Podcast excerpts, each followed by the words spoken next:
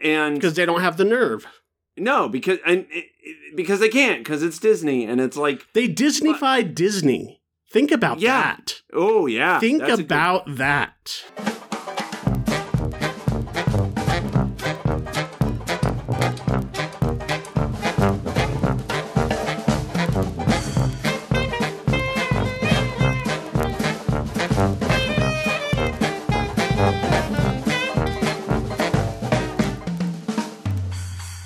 Welcome to another episode of the MacGuffin Podcast, the movie review podcast that dreams are made of. Keith Foster in San Diego, California. and you are Cassidy Robinson recording from an undisclosed location in the Rocky Mountains. And That to- is how an intro goes. today we have a few more uh, a few more movies than usual. Um, we've seen both A Quiet Place 2 and Cruella. We'll be talking about both of those. And at the end of the podcast, we will also be reviewing My Neighbor Totoro for our streaming homework, uh, which you can now stream on HBO Max. Yeah, I thought that it would be on Disney Plus because Disney acquired all that Miyazaki stuff, but uh, it was not. did they? Because there's a lot of Studio Ghibli stuff on HBO right now. Right, yeah, and you know, with all of these streaming services, it's all just about who has the rights to the contracts at the time. Um, but usually, Disney's pretty stingy with their properties. But yeah, it, they, for the most part, deal with most of Ghibli's uh, American distribution, with the exception of a film here or there. Huh. Um, and I know Totoro especially was one.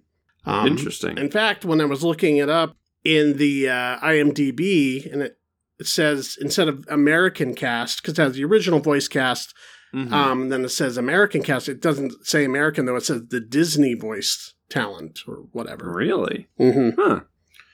Yeah, Um, that is that is surprising. That's I don't know. It's all such a big like muddle blur right now. I mean, Right. like uh, uh, off pod, off recording, we've been talking a lot about the uh, Netflix adaptation of Sandman that's coming out, hmm which is super weird that it's going to be coming out on Netflix instead of HBO Max or or Right. an HBO original because uh, you know Time Warner owns DC, so which. The Sandman was published by Vertigo Comics, which is a subsidiary. And if you're still listening and you're still paying attention, uh, go to fucking law school, learn some contract law, and figure this shit out.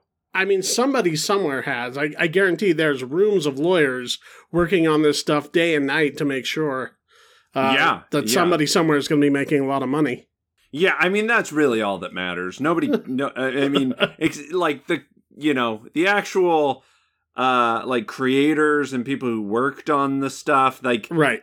they're like, oh, we just want our you know people to see our stuff, and all, meanwhile all the producers are like, whatever, whatever, give us the content, feed the machine. Whatever the end product ends up being. Um, Yeah. So we're going to start out with a little uh, Consumo Bay, uh, what we've been watching, what we've been listening to, what we've been reading, what are we obsessed with. Uh, did you want me to go first? I don't know. Sure. Okay. Well, this is going to be of no surprise to uh, anyone who's been paying attention to my Twitter feed, but I recently watched the new Bo Burnham special, Inside, and um, I will join the chorus of praise that is talking about how great it is because it's pretty great. I I mean, I've talked about Burnham a little bit here or there as he's come up in the podcast when we reviewed uh, Eighth Grade, the film he directed, and when he uh, co starred in Promising Young Woman last year. And I've increasingly become more interested in him as a creative person. You know, when he first started as like a little 16 year old YouTube comedian writing funny songs in his bedroom, I thought it was, you know, fine for 2006 YouTube comedy. But I wasn't like crazy about his first special, What? I think it was called. At that time, he would have been like 19. Yeah, I, I they all kind of blur together to me. That was his first big special on Netflix, and I thought, I don't know, I always felt like he was a better writer than he was a comedian because I could always feel like his his writerly voice was is so precise and so verbose that it kind of sterilizes the comedy for me. Um, Okay. When he was at that age, especially. Now, uh, the big thing about Inside is that he- after 2015 or so, he took like a five year break from performing comedy. Um, he was having like uh, extreme panic attacks on stage and Okay. couldn't do it anymore. And that's when he went off and started directing movies and, you know, doing the stuff that we've seen him do since then. And Inside was sort of what he prepared as his, uh, you know, pandemic special. So it's all in the inside of a single room in his house. Um, he wrote it, obviously, uh, but he also directed it and did all the production design for it, which is like minimal kind of lighting and uh, different sort of uh, things he does. Um, almost kind of art installation-y in places that goes along with his his songs and goes along with his bits. But I think this is you know up there with some of the best stuff he's ever produced as a creative person, not just as a comedian. Um, but I would say this very much feels like a, a companion piece with Eighth Grade and sort of what that movie was dealing with as far as like him dealing with uh, anxiety and you know personal distress and sort of dealing with difficult situations you know inside yes refers to being stuck inside during a pandemic and it also refers to him being inside this one room but it also sort of refers to what it's like being inside his head.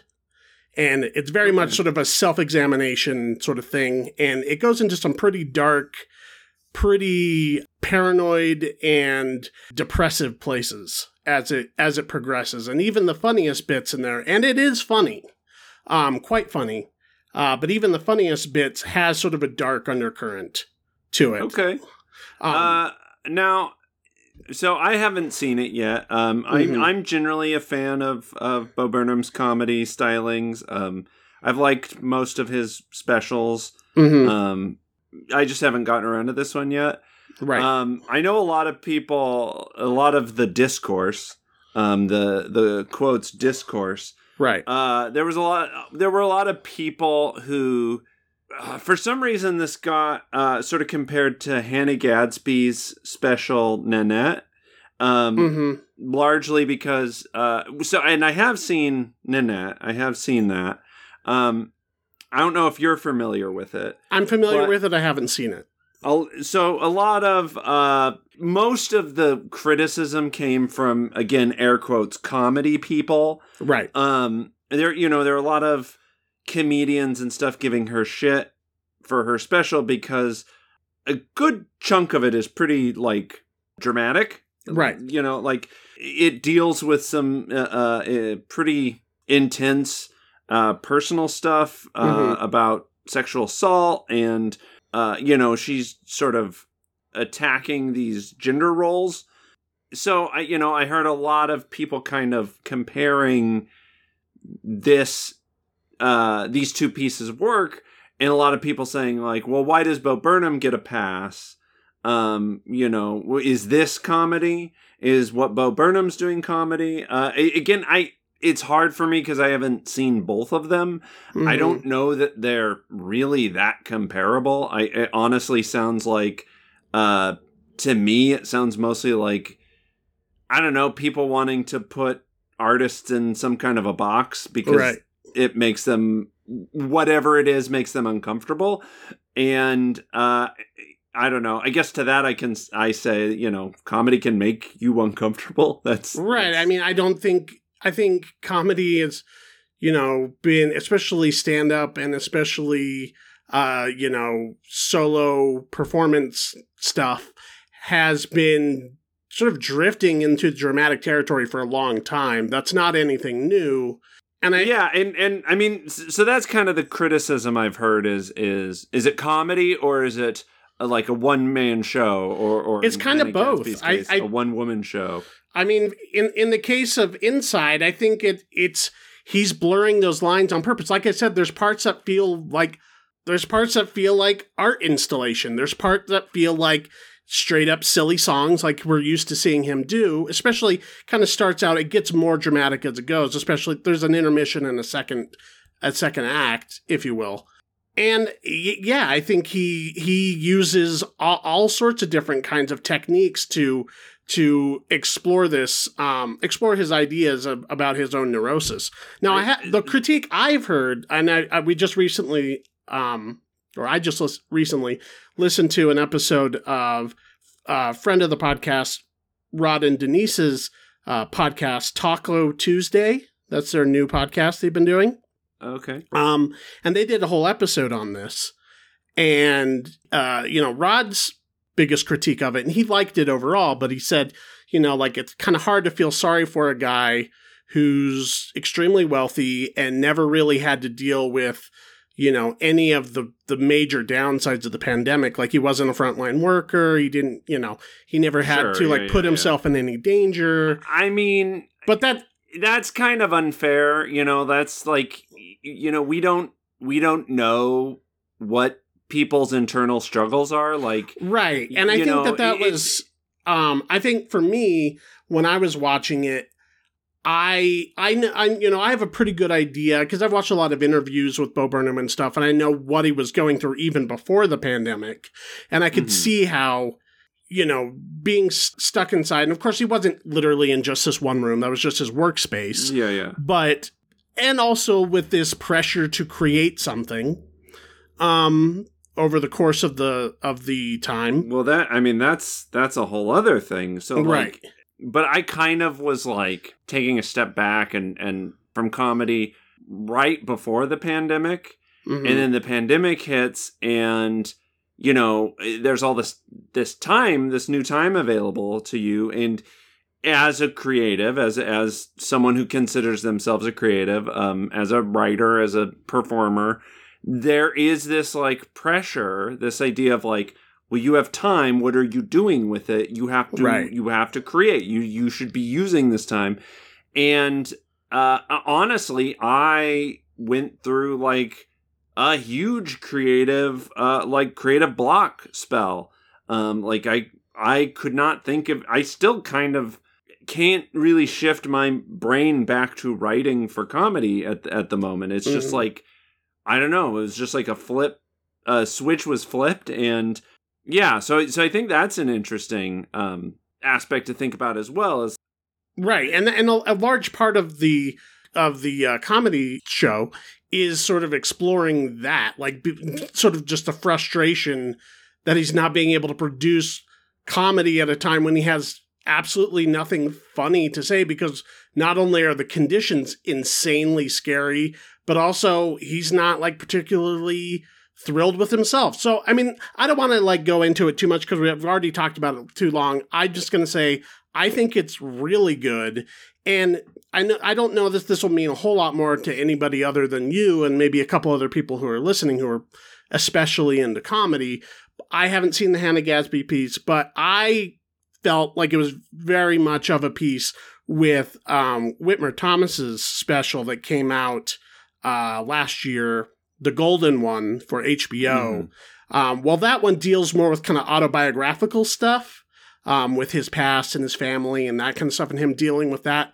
I think the two are tonally very similar, and they're Okay. kind of using comedy and music and and sets and lighting and stuff in in similar ways.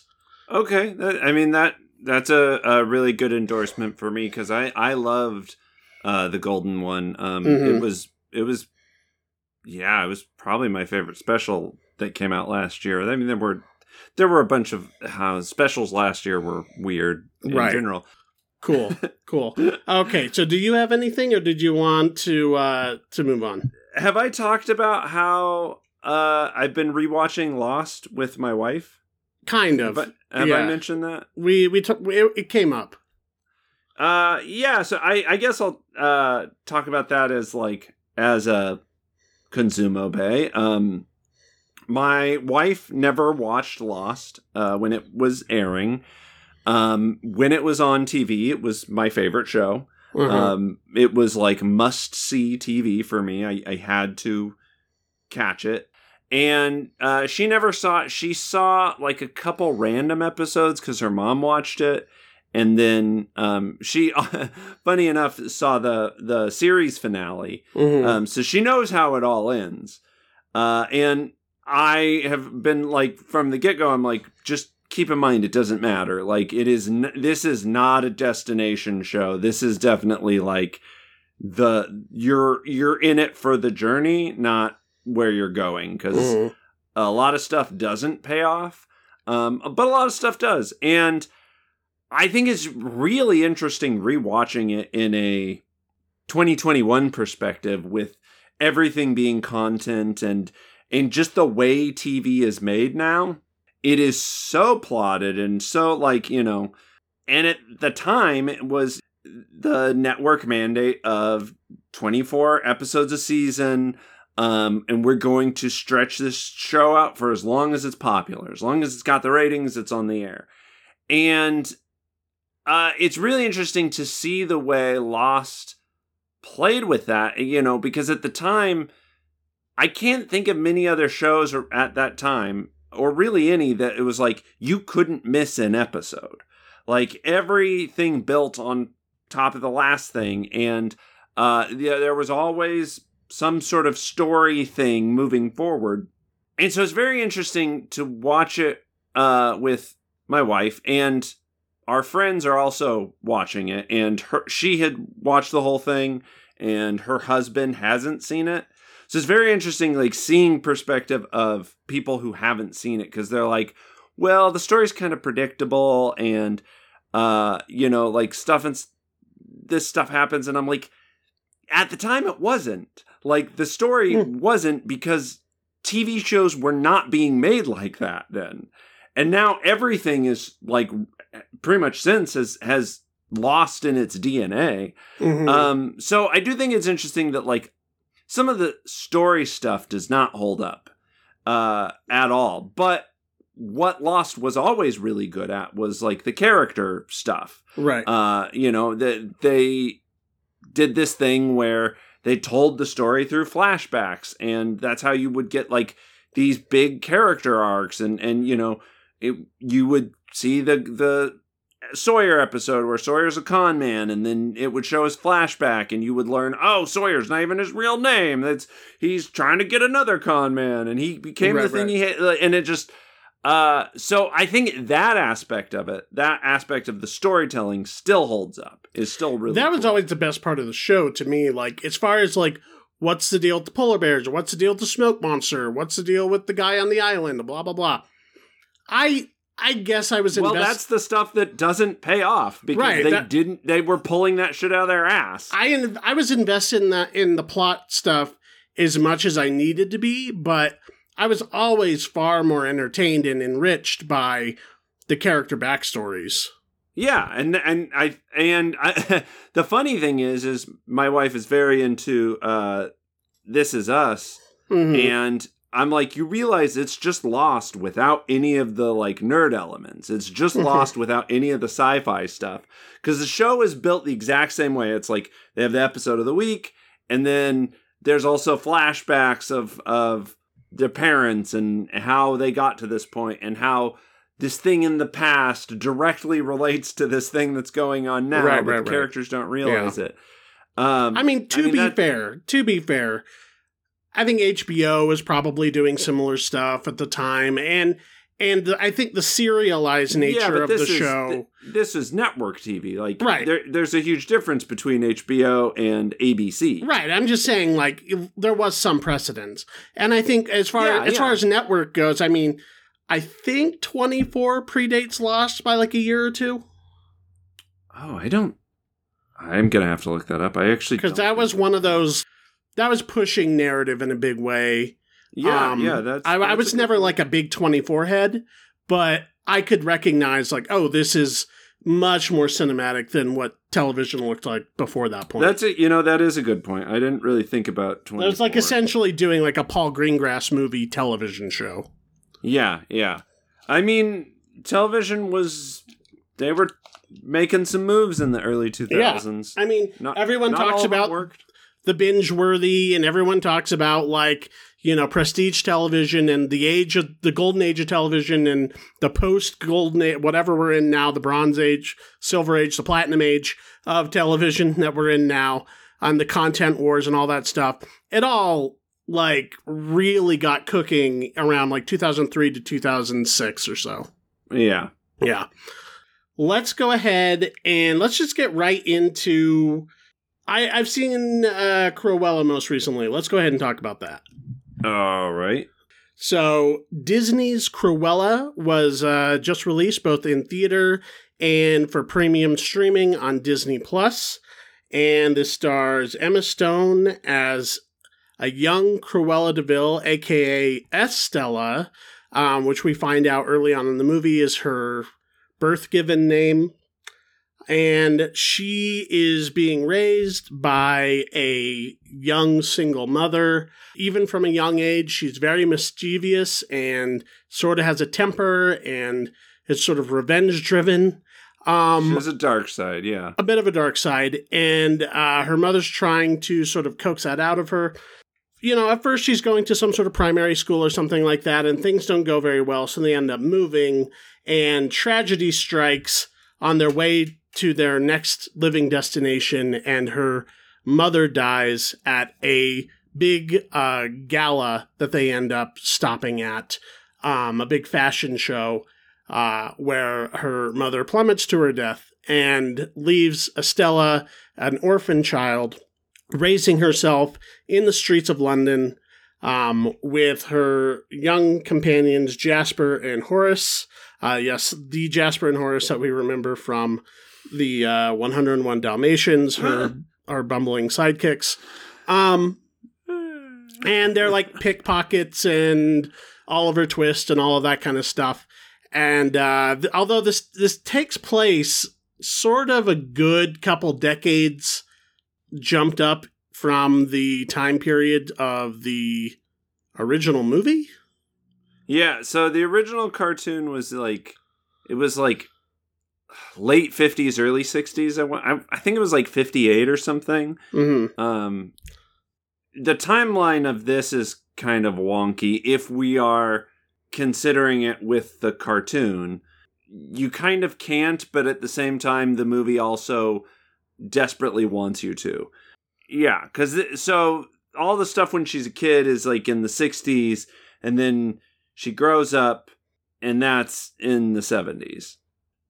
Here we're jumped up about 10 years from that point. So um, we we we take a little uh, leap in time into the 70s, where she is now in her early 20s, and she is able to get into a prestigious fashion industry job where well, yeah, so so part of her like thing with living on the streets was she would like design costumes for them to like run their scams. So she got right. Uh she got good at good. sewing and and yeah. fitting and stuff like and, that. Like design and yeah. So she ends up in sort of this this fashion district in London, um, first doing kind of menial labor until she is discovered uh, by Emma Thompson as the Baroness, um, who's this intimidating, you know, top fashion designer in the area, and she picks her out of the crowd on a whim and uh, allows her to become a co-designer in her fashion studio. Um, and then the movie essentially becomes The Devil Wears Prada for about an hour and a half until it kind of takes some comic booky slash uh, Disney prequel uh, turns uh, towards the third act uh, when we enter into how Estella becomes uh, the Baroness's r- rival nemesis, Cruella, um, which is the name that she sort of gives herself uh, to sort of do this double life, both working for the Baroness and competing against her. Yeah, yeah. Uh, also, there is kind of a funny I don't. I thought it was funny. Um, there's sort of a Clark Kent glasses situation going on here. Yeah, yeah, yeah. Um, and wi- was, and a wig. Yeah. That I was amused by. Uh, okay. This movie. This movie is a fucking roller coaster. Um, I thought the first like 20 minutes or so was just utter trash, just garbage. uh, like I didn't even want to keep watching it. And then it takes some turns that I actually enjoy. Mhm. And then it kind of becomes trash again. And then it was like every step it took forward, it would take like two steps back.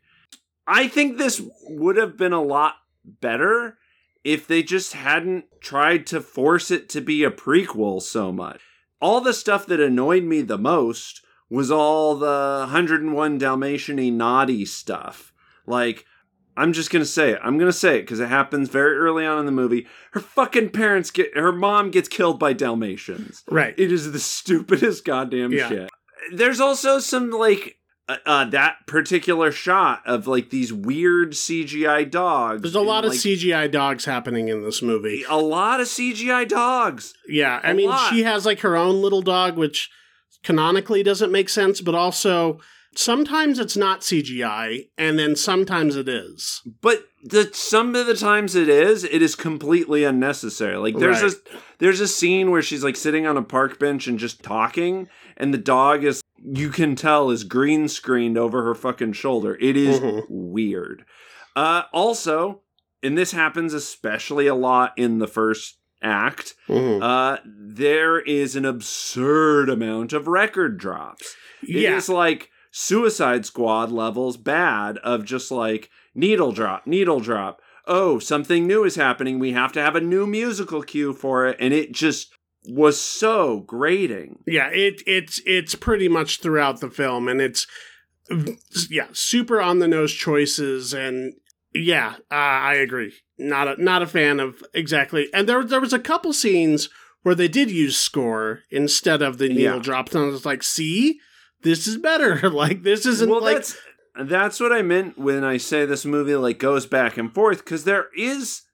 I did have some fun with this. Mhm. Uh, I, I, again, I thought the first 20 minutes were just like her whole backstory, I thought was so dumb and unnecessary and just phantom menacing all over the place. Are, are you Uh, just talking about like her as like a street urchin child, or yeah, or all like, of the above? Just all of the above. I, I think this movie starts to be kind of fun when she starts working at, at the store. Right. uh, uh, this this like fashion store, and you know we know she has an eye for fashion, um, and you know she's trying to like get her opinions to be heard and and get her, uh, and I thought that stuff worked pretty well, and then there's a sequence like later on where is like she's like a fashion vigilante yeah. and that I thought was a lot of fun. Just the way it sort of builds to The way it plays out. yeah, she's a she's a just a, basically a janitor to the Devil Wears Prada to full on. Uh, she's a fucking Batman villain. Uh, She's a very anti-hero. specific Batman villain because there is a lot of this movie that's lifted directly from Batman Returns. Yeah, yeah, uh, yeah. Uh, uh, that's funny, actually. Now that you mention that, I didn't even think about that because I just kept thinking of like the Lady Joker comparisons, like. Uh, Oh no, Craig Gillespie, who directed this film, was directly referencing and even Emma Stone's performance and like certain uh, angles that they shoot her in. The her eye makeup is done exactly like Michelle Pfeiffer's in the movie. Um, Oh, see, the shade of makes- lipstick. I mean, th- uh, and even at the very end, there's a there's like a, a a nod where she removes the two parts from the uh, the yeah. gate from the inside.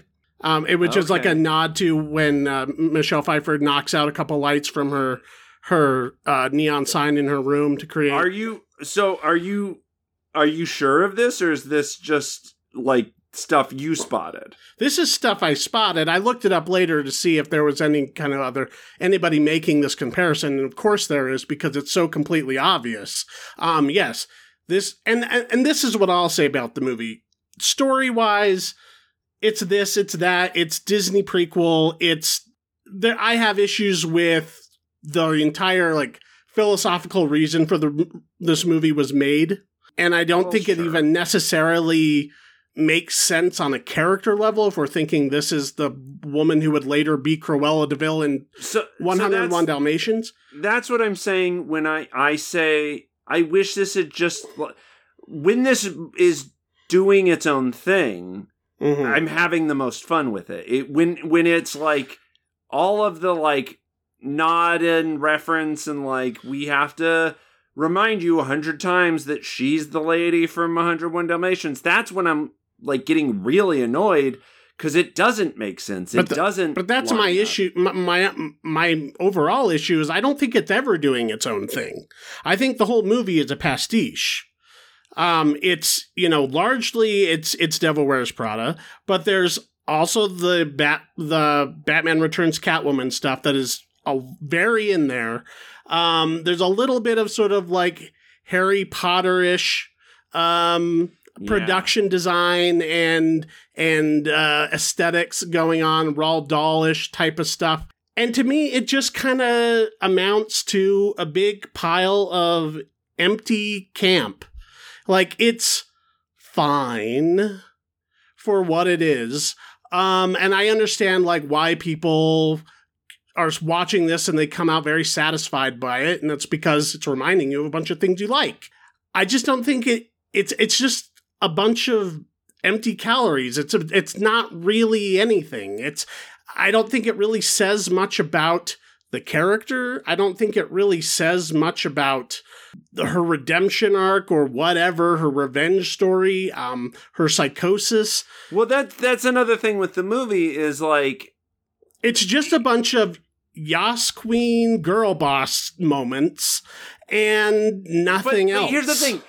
I, and even even that is fine. Like you know, uh, there's enough like dude movies just for dude's sake. So sure, let's. It's Right. fine to I, I just having Yas Queen girl girl boss moments is fine. Uh, But, but what like, I'm saying is the and I and I'm all I'm for it. I'm for it in all the places from the things it's heavily lifting from. But I don't it's there's no actual like weight to any of those moments because you're like, wait a minute. This is the woman who's later gonna in life going to want to kidnap and steal and skin dogs to wear as a coat. well, yeah, and And so and uh, like I that's said, my point. philosophically this doesn't even really feel like the same character it's it's it's its own kind of like frankenstein character built on other movies but like the two things we know about cruella de vil before seeing this movie is she loves fur coats and she loves to smoke and she doesn't do either of those things in this movie um well, so i get I Uh, yeah, so that's exactly what I'm saying. Like the Mm. movie doesn't it doesn't do itself favors by constantly reminding us that this is the character from 101 Dalmatians because they don't play her as a villain. They try No. to play her as like this anti-hero, but that doesn't work. You know, and and if if she was just a character named Cruella, right? And I didn't have the baggage of of she's gonna become a, like if this is just an alternate reality, Cruella de Vil. i mean it basically is it, it isn't because the movie is constantly reminding us that it isn't. Mm. Because it is constantly like, oh, and here's Roger, and here's Anita, and here's the Dalmatians, and she's gonna give them the Dalmatians, and like, it's constantly reminding us that this is a fucking prequel to 101 Dalmatians, so it can't be this alternate reality imagining. Like, she Mhm. has to become this evil fucking sociopath. So, right it doesn't fucking work. It doesn't fucking work for you to to nod and wink that ooh she's gonna be a bad guy later, but now she's not. No, fuck you. Like if she's this villain, let her be a villain. Right. Uh, and I think that's my my my biggest issue with it and why I don't think the character works, which therefore the movie doesn't work, is that she the movie doesn't have the nerve to let her go pure evil, to let her be evil. And I mean, even the Joker, yes, sympathizes in, if we're talking about the Todd Phillips film, um, sympathizes the character to a certain point, uh, and maybe arguably more than they needed to. But I think you know we we know by the end of the movie that this person is totally insane and absolutely unredeemable. Whereas in this film, they never cross that line. So I'm watching the movie going. she actually walks it back. She actually. I'm watching the movie going. Uh, Emma Thompson is more Cruella de Vil than Cruella de Vil. Like she is just completely unrepentantly, deliciously evil, and she's great. Yeah. Like Well, just and, and so that is the the And I don't This- take anything from Emma Emma Stone, who I think is doing a fantastic performance based upon, you know, all the stuff that she's well, given to uh, do. She's put in a lot of boxes uh, that Yeah. she has to do, like performance wise, and and yeah, I think she's she's fine. She sells it. She you know she Mhm. she camps it up exactly like you said. Like she does what you need to do, but it's I mean it's the script's problem. It's the the story's problem of like we're gonna take this decidedly villainous character right. and give them a hero's arc, and it just doesn't work. Right. They So- they take Cruella de Vil and make her the Count of Monte Cristo, and it's it's yeah. It, they walk her right up to that line and then walk her back and her, and it never And gels. with here's the thing: the the movie. What's even more frustrating is the movie even like makes you think that she does cross that line at a point, Mhm. and I was like, oh okay, like I I was finally like kind of with it, and then the whole ending thing, I was just oh fuck this, fuck Right. this. They Like, walk it back yeah, and and because they don't have the nerve. no because and it- it- because they can't because it's Disney and it's like They Disneyfied Disney. Think about Yeah. that. oh yeah, Think that's a good- about that. so I hated the beginning. Uh-huh. Absolutely hated the beginning. I, I think it could have been lopped off. I don't hate it. It's just extraneous. Oh, I hated it. I hated it. That's I think with I I just think it's really dumb and completely unnecessary. Completely unnecessary.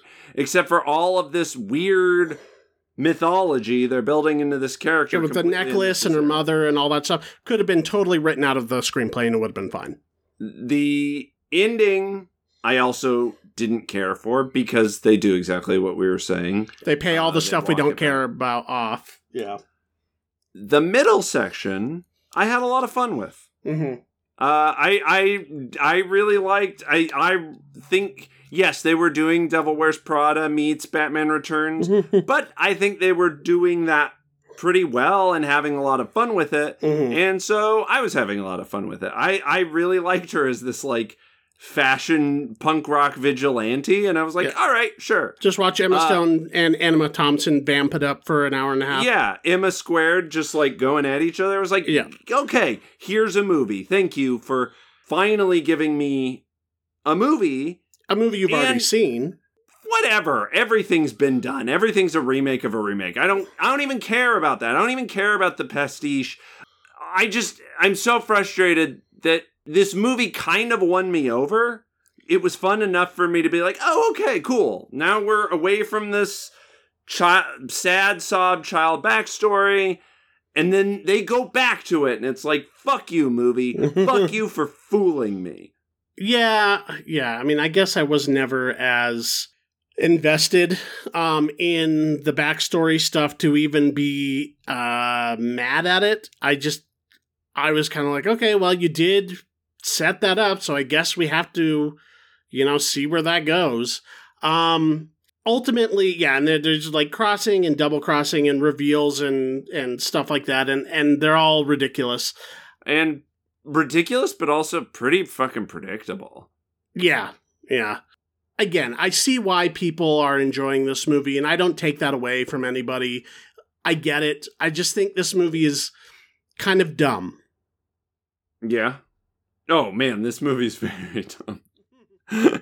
uh, but but that being said, I do think it has some dumb fun. Uh, Yeah. I I do think I do think also. I love uh, the we're- production design. I love the the costumes and the makeup, and it is like entirely surface driven. So the surfaces are doing their job. Uh, Yeah. I just, and I- and I I, think the performances are you know Mark Strong and and and I I even like uh, the actors who play Horace and I will Jasper. say if if we're also putting this on a on a live action Disney curve, Yeah, I I did enjoy it more than most of the live action Disney stuff mhm. just because it wasn't literally. I mean, yes, it was stuff I've seen before, but it wasn't literally just the stuff I've seen before, but worse. Right. Uh, like Aladdin and Beauty and the Beast and Lion King, like Yeah. where they're just literally taking these movies that already exist that are gorgeously animated classics and just literally translating them to live action. At least this was something different. I mean, I guess I never saw Maleficent. Um, I guess it was also trying to do the same thing. this is kind of more in that that side of side of the the ballpark. I yeah. I mean, I'm giving it a, a C plus, I guess. Um, God, it's fine. I don't know. it's fine. I I don't know. There's this movie was so back and forth for me. This was like D minus, and then it got up to like a B, Mhm. and then it went down to like a D again, and I and then it would go up to like a C. Like it, this movie was literally back and forth every scene basically for me. yeah. Uh, so I guess averaging it out is a C. I guess that's my takeaway. It, it's sometimes really fun. It's sometimes really bad. Um, but it it's easy to watch. hmm Okay, let's go ahead and talk about A Quiet Place 2. Tell me what that movie's about. Okay, so A Quiet Place 2, um, it pretty much takes place right after the first one. Uh, there's there's a little bit of a prologue which shows us um, like what happens when the monsters first attack. It shows us the day day one, um, but most of this movie takes place immediately after. Like Mm-hmm. like literally uh yeah we're we're in the cellar right at the ending of the first movie. Based off of the events in the first movie Mhm. their farm basically burns down and they know that like they can't stay there. They have to leave. Yeah uh regan abbott played by millicent simmonds figures out well you know our, our best chance is to follow the signal flare and head this direction. Um so uh, Emily Blunt and Noah Noah Jupe, um, the son. Yeah. They pack up. They pack the baby up in his little soundproof baby box, and they hit the road. On their journey, they come across uh, Cillian Murphy, hmm um, playing Emmett, who is uh, sort of uh, bunkered down by himself. Um, he's sort of a recluse. He's kind of given up on all of the outside world. Uh, and they knew him from the before times and essentially have to plead with him for some shelter. Uh, after that, stuff happens. I don't want to give away too much. Um, but Regan also discovers this radio signal that's playing this this record and she decides well if they can play my feet the feedback from her hearing aid uh, that sort of renders these sound monsters vulnerable leaves them prone then you know maybe other people have a chance of surviving too. So she also wants to set forth towards this mysterious radio signal to to try and give humanity whatever's left of it a, a fighting chance against these monsters. hmm So this was the first movie I've seen uh, in a theater since the Pandy started. I, uh, which is a, a good movie. To, I think I find enough film to see in a theater um, after a you know global pandemic. Well, Given that it's a end of the world scenario, and so there there's something I think that's kind of interesting about that actually. Uh, Mhm. I as I was watching it in theater, I was like it's kind of weird that I'm watching this in a theater and, and this is a movie about the end of the world and about a world that has to adapt to Mhm. change to survive the new conditions of this world. right, And the fact that I'm like, oh, well, I'm watching this in a movie theater because I'm in a world that literally cannot adapt uh, to change to accommodate a new world. Uh, so I'm doing this very old world thing. I don't know. It there was a weird dissonance in my head at the time. hmm Um, but Yeah, the irony wasn't lost on me. Um, but Yeah. you know, it's also it was nice to see because it is, I think, like the first one, it is inherently sort of cinematic because none of the characters can talk. Um, yeah, or they Uh, can't uh, talk there's out a loud. lot of there's a lot of playing with uh, sound design, right. uh, a lot of playing with you know what, uh, a, a lot of uh, uh, mixed audio focus, which is really cool. Right. Yeah, and and a lot of the movie's tension is based upon um what kind of sound these characters are or are not making. And so and John Krasinski comes back as a director. He he shows up a little bit as an actor in that prologue we were talking about, but basically for the rest of the movie, Cillian Murphy is filling out his role. Um, and then you know for the rest of the movie he's behind the camera, and I think he does a decent job here, just as he did with the with the last one. I would say overall, I don't have a ton to say about this movie. I liked it, but it is kind of just more of the same.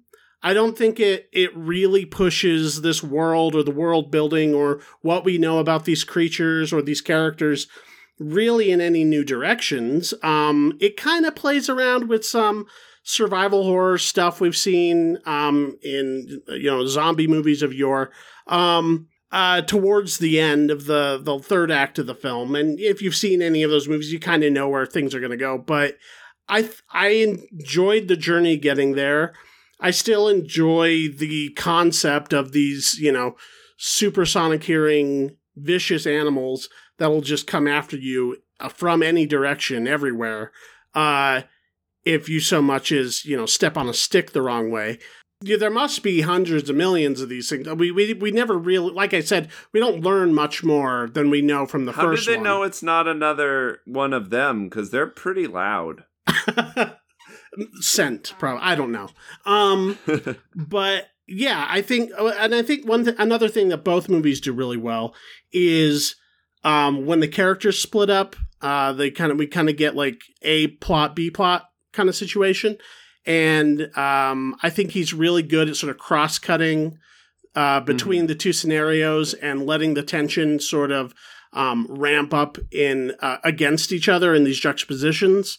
Um, and again, we kind of saw him do that in the last one. They kind of do it again here. It is very much like uh, play the hits.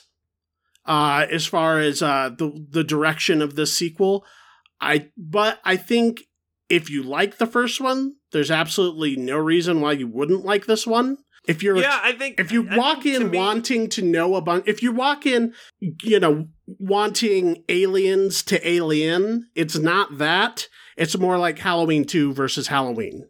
yeah, I think this is kind of a case of if it ain't broke, don't fix it. Mm-hmm. Um, you know, sometimes I think with sequels, the idea is, uh, let's go much bigger. Let's go let much, uh, uh, let's kind of expl- do all the stuff we sort of couldn't do in the first one. Air quotes Right. couldn't do in the first one. Personally, I tend to prefer uh, more of the same. Um, I don't know. Some sometimes going bigger is a swing and a miss. Sometimes it's knocks it out of the park. It, it- it's more of a risk um, to sort of change the formula up Mhm. that way.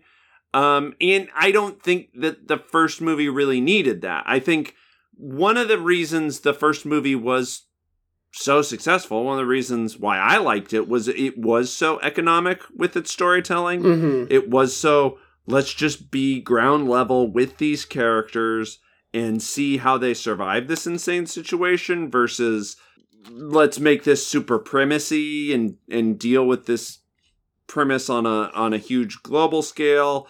Um so you know i like that. I like that they decide well we're going to kind of stick with that sort of economic storytelling and you know try to tell as much story without dialogue as we can Mm-hmm. um, this one, I think, cheats a little bit more than the first one. There's a little bit more. There's- we can conveniently talk here moments. Right, or there's more uh, uh, well, because the character of Regan is deaf, so they they can communicate with her through sign language.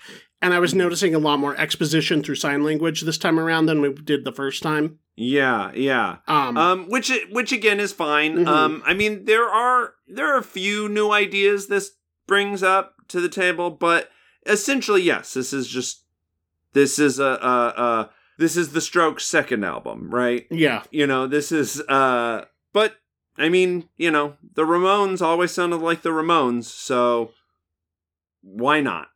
Uh and, and I think that's kind of the case with this is is like we do, I I don't know. I would have been kind of annoyed if they had decided if they had gone in like an aliens direction and been like, well, now we're gonna see it like Space Marines come and kick their ass. Um, Yeah. I mean, that would have been, I don't know. I was kind of in for whatever it wanted to be, and, and I was fine with the direction it went with. If I were given a pass at the screenplay, I probably would have pushed up the events of the third act a little sooner and extend that out. Um, Yeah, because I- that's I where the did- movie kind of changes and there's more surprises. And so I think let's, you know, get to that location. I'm not going to say where it is or what it is. Um, but let's move that location entrance to maybe midway through the movie instead of the third act, and then have a little bit more exploration in this new area, new characters, you know, stuff. yeah, going I on. ki- I kind of agree with you. I do think, as opposed to the first one, there are uh, there's there's a couple pacing issues with this one. There Mhm. there's kind of a chunk, a uh, uh, little bit of a slog, not slog, a little bit of a lag in the second act, Mhm. um, uh, where it's sort of building up for stuff to happen.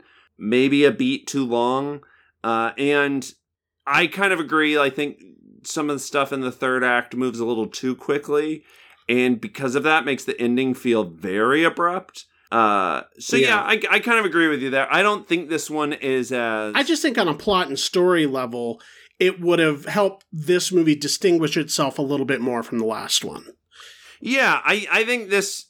I think in general this one isn't as spotless as the first one. Like Mhm. this isn't as clean. Like you said, they sort of introduced this character to basically just replace John Krasinski. Like Yeah. there's just a few like little kind of movie y things Mm. in this one, but it didn't even rub me the wrong way. It was Mhm. just like, oh, okay, sure. It it this one just didn't wow me or surprise me like the first one did. Right, because it wasn't the first time you were seeing it. I would think, and I'll say this to the movie's credit, if you happen, for whatever reason, had not seen the first one, you could totally see this one and totally enjoy it fine. Yeah, Because you get enough of the context from the, you know, from the prologue to know what's going on and and uh, who these characters are. So uh, yeah, I mean, I I still give it a B plus. It's it was still a good time in the in the theaters. It's a popcorn horror thriller. Um, I would have. I think I would have liked to seen them challenge themselves a little bit more than they did, but I think overall, it's it's uh, you know, yeah, it's good. yeah. I I don't know. I think On a If I- technical level, the filmmaking is still totally solid. yeah. I I think this movie's biggest problem is we're comparing it to the first one and Right. not sort of every other sci-fi action horror thriller. Um, because I still think, you know, this as a franchise has a lot more legs than a lot of like gen- more generic fare. I don't know. I, I, I still think it's right. Well, they working on a barely they of- they've barely even revealed anything about this premise. So, I mean, if if we go to part 3 or and I've heard spin-offs, talks and all sorts of things, if we start getting there and it's still just kind of giving us this, then I'm going to get more annoyed. sure. The- if if the next one is is literally just hiding behind stuff and you know no talking and and absolutely nothing more revealed about these aliens or about this world or about these characters and it's just all set pieces then i'm going to i'm going to start to say okay like this is getting lazy Yeah, yeah. I mean, they're they're. I mean, I don't know. I don't want to fault them on something. i don't want it to go full yet. prometheus i don't want it to go alien covenant and just go batshit bananas but Well, I, that- I would mean, like to that is kind of that is kind of the the hard balance to do Mhm. with with a again a horror sci-fi action thriller franchise. How far from the formula can you go while where audiences will still forgive you? Um uh and while in- in retaining case- the initial appeal. Yeah, yeah. So I think that is it's going to be interesting to see what happens uh, uh, Mhm. in the Quiet Place cinematic universe, uh, the AQ AQPCU. Um, but but yeah, I, I agree with you. I, I think you know for it to continue, they they got to maybe swing for the fences a little bit more. Um, Mhm. But that doesn't mean that this one's bad. I think this one is is uh you know still perfectly capable of of telling an emotional story that's character driven, and and I think it's successful at that. So Mhm. uh yeah, I think a B plus is is like right on the money for this. It's mm-hmm kind of low stakes, but uh, successful. you know it doesn't need to be game of thrones with all these characters dying um but i was starting to feel pretty safe for most of them you know so i i, I would be nice to have them kind of shock us uh with with some stuff Yeah, I agree. Um, okay, let's go ahead and move on now to the streaming homework, which is My Neighbor Totoro, um, which you assigned me, mm-hmm and neither of us had th- seen this movie yet. correct This was originally released in 1988 out of Japan, um, and was later redubbed in English uh, through Disney. Um, yes, which uh the one on hbo max is the, dubbed version. dub. Yeah, I know. I didn't check the audio options. Maybe you can watch it in the original Japanese, but yeah, yeah i don't i i didn't really look either Yeah, I just kind of played it. I mean, usually with the, uh, especially with like the Studio Ghibli productions, their dubs are pretty good. Yeah. Um, you know, they usually get a pretty good cast. hmm And this is one of the more well known movies by Hayao Miyazaki. And I've heard people say, and, you know, if any of our listeners have been to Japan, please fact check me if I'm wrong. But I've heard that over there, Totoro is basically like Mickey Mouse. Like he's everywhere. Um, Uh, I think Hello Kitty is closer to Mickey Mouse. well, but- Hello Kitty's everywhere as well, but I think that the the character of Totoro is is very iconographic and it's everywhere. He's in all of the crane machines, and you know you can still buy giant Totoro well, yeah, it's because he's a pillows and you know that kind of stuff I mean, who doesn't want to hug Totoro? for sure. Uh, the story of the movie is there is uh, a, a single fa- or a father, father voiced by Tim Daly, um, from the show Wings, aka Superman from the Superman animated show, and his two daughters, uh, Satsuki and uh, May, voiced by Dakota and Elle Fanning when they were very much younger. And they have just moved into an older house. Their mother is sick in the hospital and she's in recovery still. Uh, the father's a professor who has who has to teach in the city, and while they're sort of uh, at their own devices in this country home that they just bought, uh, May is old enough to be in school. Um, or no, is that I'm, I think I'm getting them confused. Uh, so Sa- is- is in school. is the older one, yeah. Yeah, and uh, May is a little bit younger. And uh, they're sort of exploring these forests and stuff around where they live, and they run into uh, this gigantic, uh, sleepy cat. He's a, I believe he is a forest spirit. Yes, um, it, it, it looks a little bit like a cat, a little bit like a uh, like a raccoon, um, Kind of looks like a bear. and a little bit like a bear. Yeah, a giant Miyazaki creature.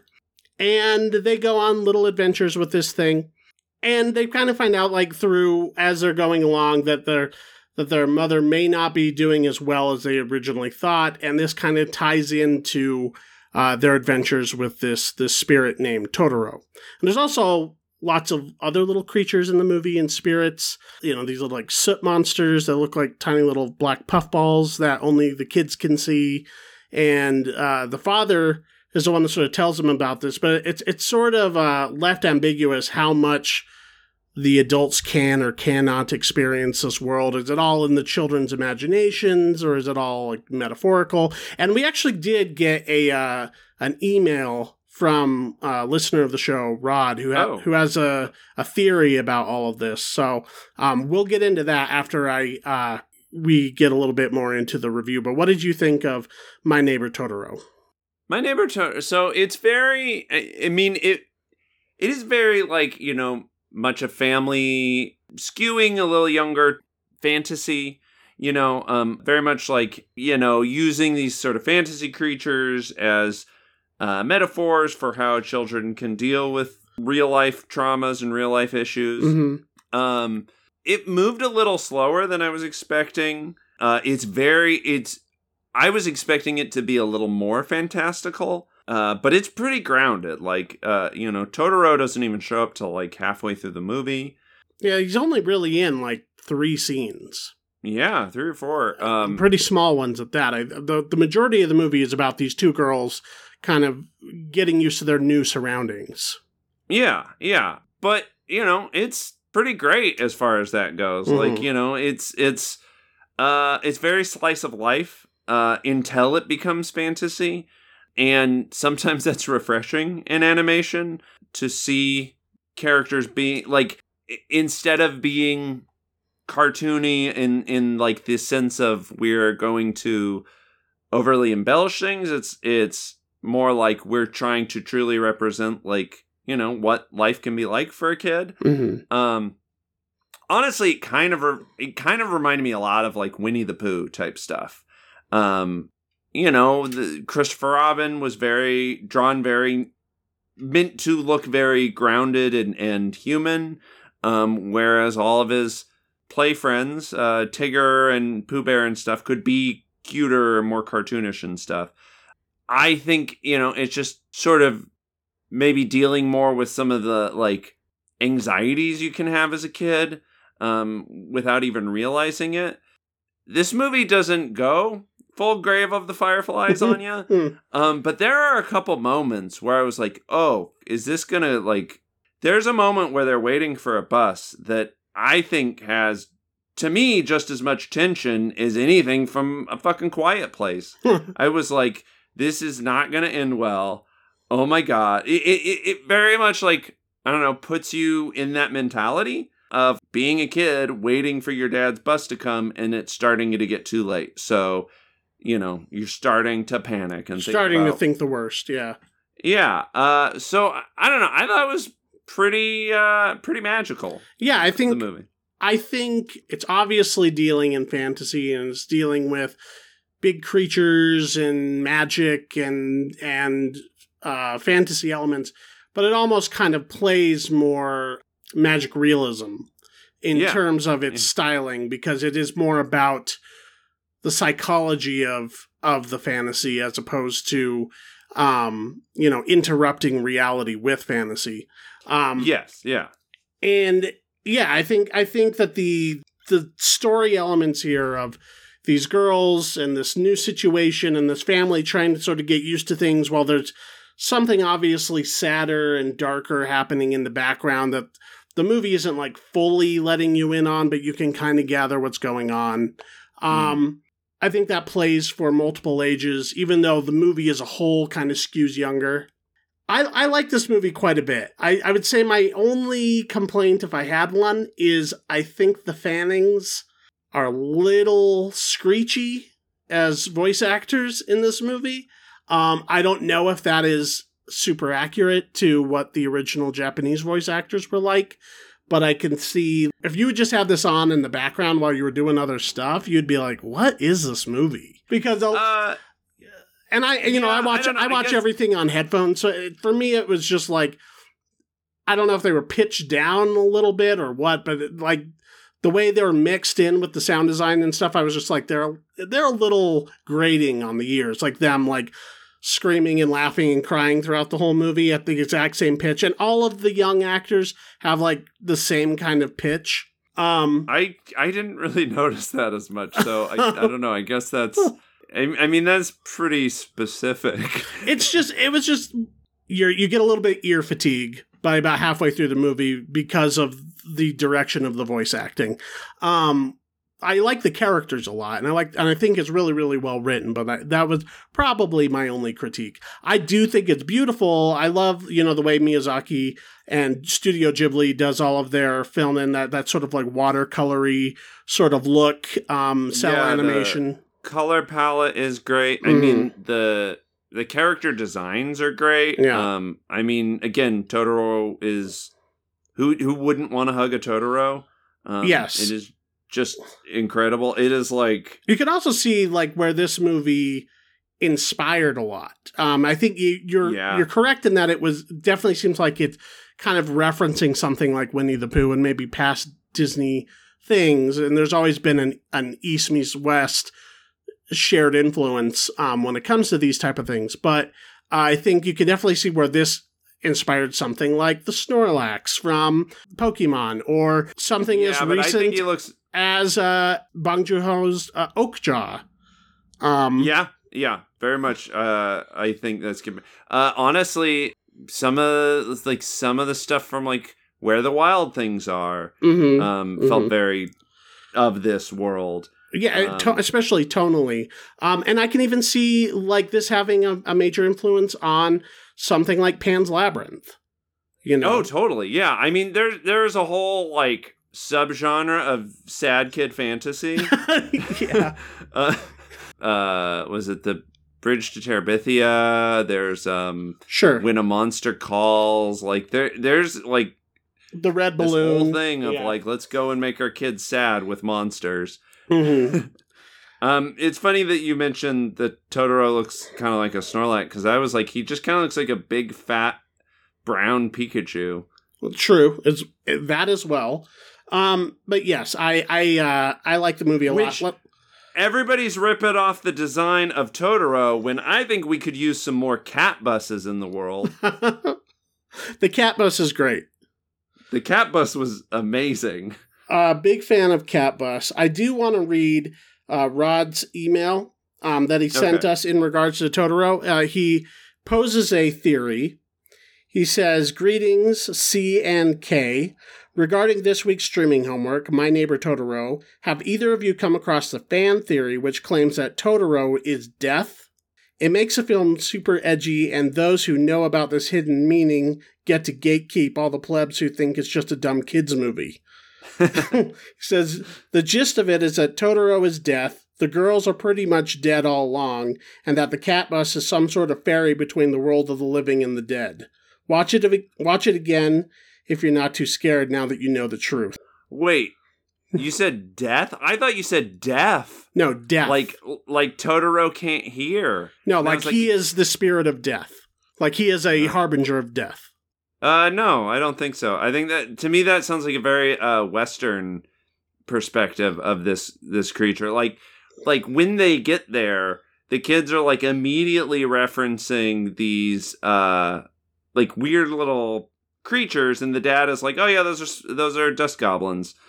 I I don't the the dad seemed a little too familiar with this kind of stuff. Um, and that was something that I actually found really refreshing about this movie was it, it, it- you know, it was like, Mei saw Totoro and the dad wasn't just like, you're fucking crazy kid. There's no Totoros. He's like, oh, okay. Cool. Let's, you know, let's pray the spirit watches over us. Right. Well, I, Uh, I mean, I think that this is that. I think all the things you're saying it might be what led some people into this theory is this idea that these characters are already dead, and that's why they're seeing all of these spirits and stuff, and why the dad accepts it immediately, and all of this stuff, and that uh, that they are visiting upon their dying mother. I No, think that's I- the that's the perspective, and that this this country home that they live in is some sort of afterlife. That doesn't make any sense. Why would she still have to go to school? Why would he still have to go to work? It's like a Reddit fan theory, is what it sounds like to me. Yeah, Yeah. I, I mean, I mean, I could, I could maybe make, I could maybe see the case that, uh, I mean, no, I, I reject this theory. I, I am sorry, uh, Rod. Uh, um, but like, you know, they play with the tension of of yeah. of are these characters this isn't Grave of the Fireflies. We've already gone over that. If you want that movie, that movie exists. It is Grave of the Fireflies. It does not it is not metaphorical at all. Right. Uh, and as far as the dad in this film talking about the dust goblins or the dust gremlins or whatever, uh, and and being very accepting of these ideas, I think yes, it's in sort of more of an Eastern perspective of of you know fantasy in general, but also I kind of likened it to how like when you're a kid and your parents like tell you about like the tooth fairy or the easter bunny or things like sure, that yeah. and it sort of like ignites your imagination and you start to oh did i see the easter bunny leave home early in the morning like that kind totally, of thing Yeah. That I mean, that's what I likened it to. Is Yeah. you know, this dad is is playing into their imagination. right because he's I- also trying to help them distract from what's going on Yeah, I, I think a much more interesting conversation isn't if Totoro is deaf because he I don't think I don't think that theory holds up. uh because like the entire ending when they're looking for Mei doesn't make any sense. Uh, if you're worried about her dying but she's already dead, it, I just don't think it holds up. I think the more interesting question is is Totoro real? right Or are these you know, are these spirits of the forest actually helping them or is it their imagination? and they make Was- that you know- more ambiguous because there's the whole thing with the corn and all of that um and that wrote Yeah. that's what got me to think about like guillermo del toro and and with uh and with pan's labyrinth because you can definitely read it as all metaphor but there's some things where you're like he leaves that door open a little bit Yeah, it- yeah, yeah. And again, if you want that dark edge lord fantasy, like there's plenty of kids dying, and there's you know in fantasy monster children sadness genre uh, that I I mean maybe somebody saw that and ran with that theory, and that's why a bridge to Terabithia got made. uh, I don't know, but I I don't think that's the case in this. Okay, there's a second part to this uh, to this email. He says, "Side note: Did you see the new Warner Brothers Discovery mega media conglomerate thing that totally ripped off your tagline? I'm assuming it's a reference to some old timey film, but Warner Brothers hadn't used it in decades. So, so finders keepers, it's yours now. Serve them some papers. Yeah, so what uh Rod is specifically referring to is uh what what was what's the name of the new company? I don't, I don't remember Warner Warner or something. U- Universe or something? yeah, it's just for. War- Warner Discovery Mm-hmm. uh and their tagline is it's what dreams are made of, Right. which when we pivoted to uh we we rebranded from Jabber and the Drone to the MacGuffin you started using that as our new tagline. What uh, The podcast. the podcast that dreams are made of. Uh, this is a reference to the Maltese Falcon. Yes. Uh, and Warner Discovery can suck big ol' hogs. well, they, surely they can use it. Um, but the Maltese Falcon, the object in the Maltese Falcon, uh, being the ultimate MacGuffin in a movie, and uh, um, and when Sam Spade is asked, you know, what is it? You know, what is the Maltese Falcon? He said the stuff that dreams are made of.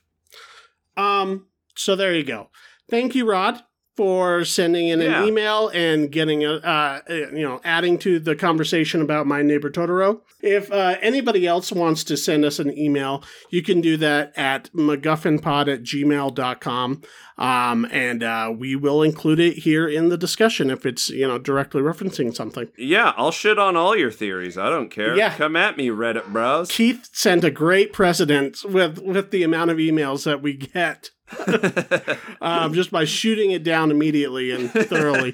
um, for the next episode, the streaming homework I'm going to assign is the 1984 film Streets of Fire, which is a rock and roll musical crime movie. Uh, you know, I'm a big fan of musicals that aren't like traditional musicals. so Yes, and the, and this is one of them. Uh, this is directed by Walter Hill, who also directed uh, films such as Forty Eight Hours and The Warriors. Um, so this ought to be fun. I, I had a friend who wrote a paper on this movie, and I, I hadn't seen it yet, but this is uh, I saw somewhere that it was on Netflix, so I said, "Oh, we're definitely got to do that." And if anybody would, wants to follow us on any of our social media, you can do so on Twitter and Instagram at MacGuffin Pod. You can also find us on Facebook at facebook.com slash MacGuffin Pod. Be sure to leave us a five star rating and a one sentence review on whichever podcaster you're using the most Spotify, uh, iTunes specifically. And uh, you can follow me individually on Twitter and Instagram at BC Cassidy. You can read my reviews that I do for the Idaho State Journal by Googling Idaho State Journal movies. Keith. You can follow me on Twitter and Instagram at Keith Foster Kid. Uh, you can also follow my art account on Instagram at Sticky Note Aesthetic. I'll update it someday. Mm. And that is the episode. Totoro, Totoro, Totoro, Totoro. Bye.